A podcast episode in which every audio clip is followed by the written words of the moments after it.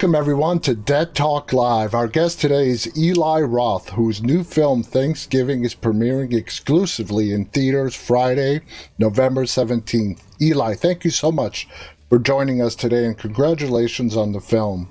So let's get Thanks, right John. let's get right to it. Now, this film starts off with Black Friday to catapult us into the story. How did you want to depict the famous holiday for the beginning of this film?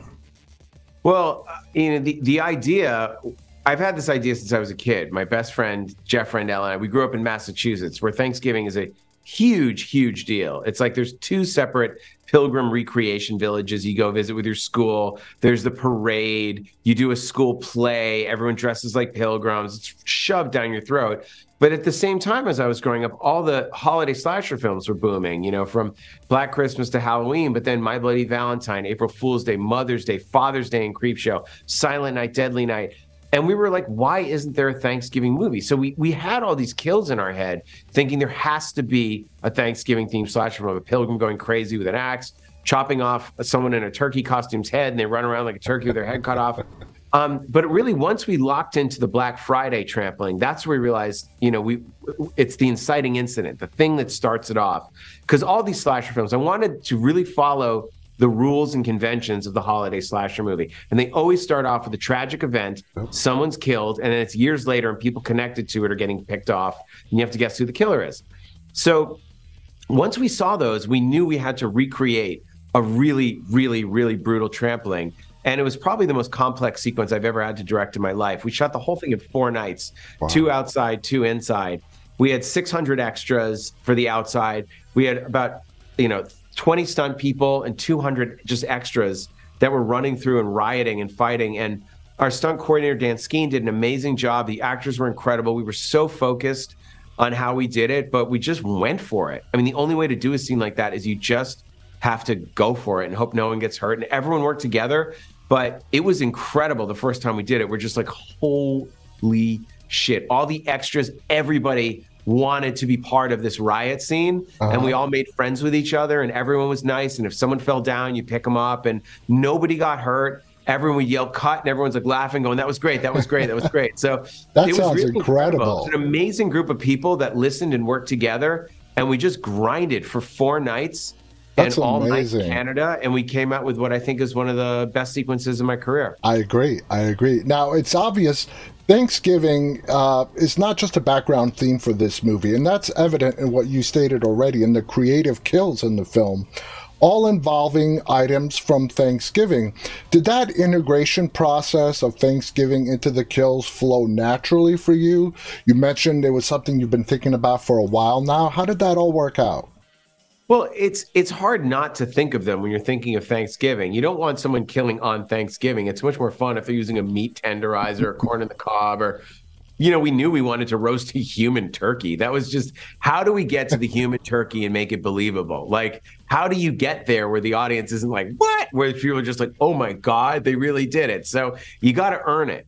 So little things like, you know, the corn holders in the ears, once you get in that mindset, you just start looking around the Thanksgiving table and thinking of all the different things. Now there's other ways we go. We, you know, but dunk someone's head in water and stick them to a freezer door and they're stuck and then they have to rip their face off.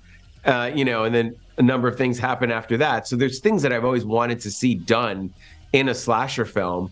Um, and there's you know just your your classic decapitations and whatnot but the fun was coming up with ways to tie it to thanksgiving every time we did a thanksgiving one it's because it's the perversion of the holiday Yeah. and that's what Black Friday is. These sales are a perversion of the holiday. And the holiday is about being thankful and being thankful for your health and being with your family. And this Christmas sale just bled in so that everyone's saying, We're thankful. Let's rush off and trample on each other to get the flat screen TV. Um, so that's what it is. That's what makes it sick. It's that you're taking this item like the corn holders that are there to protect you from getting your fingers burned and using it to stab and puncture someone's eardrum. It's just, it's awful. Just because we've all had that experience with a Q-tip in our ear, Yeah. where your mom's like, "Don't go in your ear," and you're like, "I'm fine." It's like. The, it says on the box, no, it's for your outer ear. Don't put it in your inner ear. You're like, what did you, ah? You know, we've all had that. we know what that feels like. So to have those sharp things going in, it's like the pencil in the ankle in Evil Dead. Nobody knows what a decapitation feels like, but we all know what a pencil in the Yeah. ankle. Absolutely. Now, So, slasher film. fun of it. it, it, seemed like you had such a blast making this. Slasher films are yeah. making a big comeback. We uh, know from you as a filmmaker, you have a very unique creative uh, style and the way you tell your stories.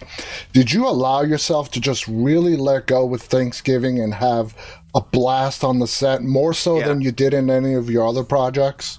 Well, Cabin Fever, we never had the money. We were raising money between takes. Hostel was the best time we had because we just, it wasn't anything. It was a little $3 million movie that we were making with our friends. This felt like Hostel 1 because it was Milan Chadima, my DP, who shot it and who shot Hostel 2 and uh, the Thanksgiving trailer.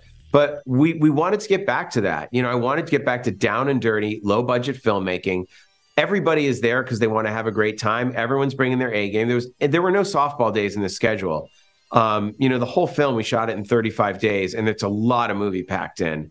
But I felt like, you know, I'm 20 years down the road doing this. So I believe in the Malcolm Gladwell 10,000 hours theory that takes 10,000 concentrated hours to master a particular skill. That's 10 years about. Uh-huh. So I'm at 20 years. So I should be hitting that 10,000 hours pretty soon.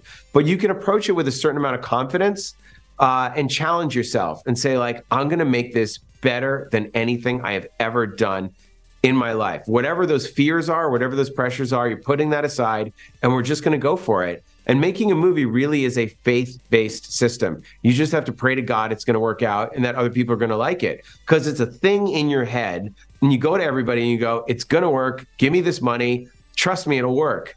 And then you got to do it. That's and you don't know. But then the actors come together and then you put that energy out there, it comes back 10 times. Patrick Dempsey wants to be in it. Gina Gershon calls me out of nowhere going, When are you putting me in a horror movie? I go, Actually, we're casting a part right now. You want it? It's yours. Rick Hoffman, Hey man, I live near Toronto. I hear you're going to be making a movie here. T- Rick, you want to be in it? Yeah, sure. Then after the movie Suits becomes the biggest show on television. So, you know, then Tim Dillon, who I love, it's like, Tim, come do a small part. He's like, yeah, it works out with my tour. Then we find these young actors like Nell Verlaque, who's a true discovery. She's like a young Julia Roberts, incredible theater actor out of New oh. York. And then Addison Rae reaches after me. She's like, I know you know me from social media, but I'm a, I've been training. I'm serious. I want to prove myself. And she's magnificent in the film. And then Milo Manheim, who's only been doing Disney movies, like I'm dying to do something adult. I will kill to be in a, in a slasher movie. I never get to do this stuff in Disney. And then Jalen Thomas Brooks, and then all the Canadian actors we found. You know, Joe Delfin and Gabriel Davenport and Tomaso Sanelli and Jenna Warren and everyone. Jalen Thomas Brooks came in. So we, we just it's just when you put it out there and you start doing it uh, it kind of gains its momentum. It's really, really beautiful. It sounds like it all came together for you beautifully. Before we let you go, uh, you co-wrote this uh, script. Um, writing this story out, did it, what kind of challenges did you face? Um, did it flow smoothly? How did you work with your partner? Tell us about that. It was hard. Look, Jeff and I are best friends, so we'll text each other 30 times a day about everything, anyways, and like what some random kid in high school is doing or elementary school that we found on Facebook or whatever. But um, it, you know, Jeff did a lot of the plotting, the mechanics. Like I would be off doing another project like House of the Clock and Its Walls or Borderlands, and Jeff's like, I was like, dude, go to Plymouth. He lives in Boston, so I was like, go to Plymouth with you know talk look, see what's there and so he found the Cordage Museum he found the tunnels underneath in Cordage Park he found out that the first governor of New Plymouth Colony was named John Carver oh. I was like, what? He's like, that's a perfect slasher movie name. The the real governor's name is John Carver. So we're like, that's our killer. We we called him the Pilgrim before that, but now like, okay, it's John Carver. You can look him up. And so we took a picture and a drawing of John Carver that exists and based the mask off of that. So, you know, Jeff figured out the plotting, the mechanics, and and he would come to my house like once a year and stay at my house and we just ingest as many slasher films Edge of the Axe by Larraz. We watch like anything that's on Arrow, anything on Shudder, anything like you know, all of my Blu-rays. Like we're just ingesting horror movies and challenging each other. I'm like, this doesn't feel real yet. This doesn't feel like this isn't enough of a twist, or who are the red herrings, or how do we plot this? We spent a long time figuring it out. And Jeff really did the legwork to his credit. That's why he has the the sole screenplay credit. But we we thought of every character but you know, it's that time. That's what makes it good. It's just thinking through every single character, then casting the people and then rehearsing it. So Jeff is with me every step of the way on set, every scene. And when we're rehearsing, with the actors, writing it, improving, adding lines. Oh, this one can say this, this one can say that. Walking through, you know, a scene. Okay, we know we're going to get to this point, but how are we going to do the cat and mouse of her hiding from the killer? And then we see this pitchfork. It's like, what well, he picks the pitchfork, and then there's a decoy like in Predator, and he doesn't fall for the trap, and then the pitchfork goes through the wall. Like we just start spitballing, you That's... know, and we're with our DP, and he's like, oh, we can put the camera here and have this happen, and then he looks over the shoulder, and it's crawling behind there. You just you're just kind of there. You have to trust that yep. you're good enough to figure it out. And you just kind of go there on your own and walk around in the space, stepping through it, thinking every other, thinking about Mute Witness we watched, which is such a great film. The first 45 minutes of it's like pure cinema. It's a beautiful movie.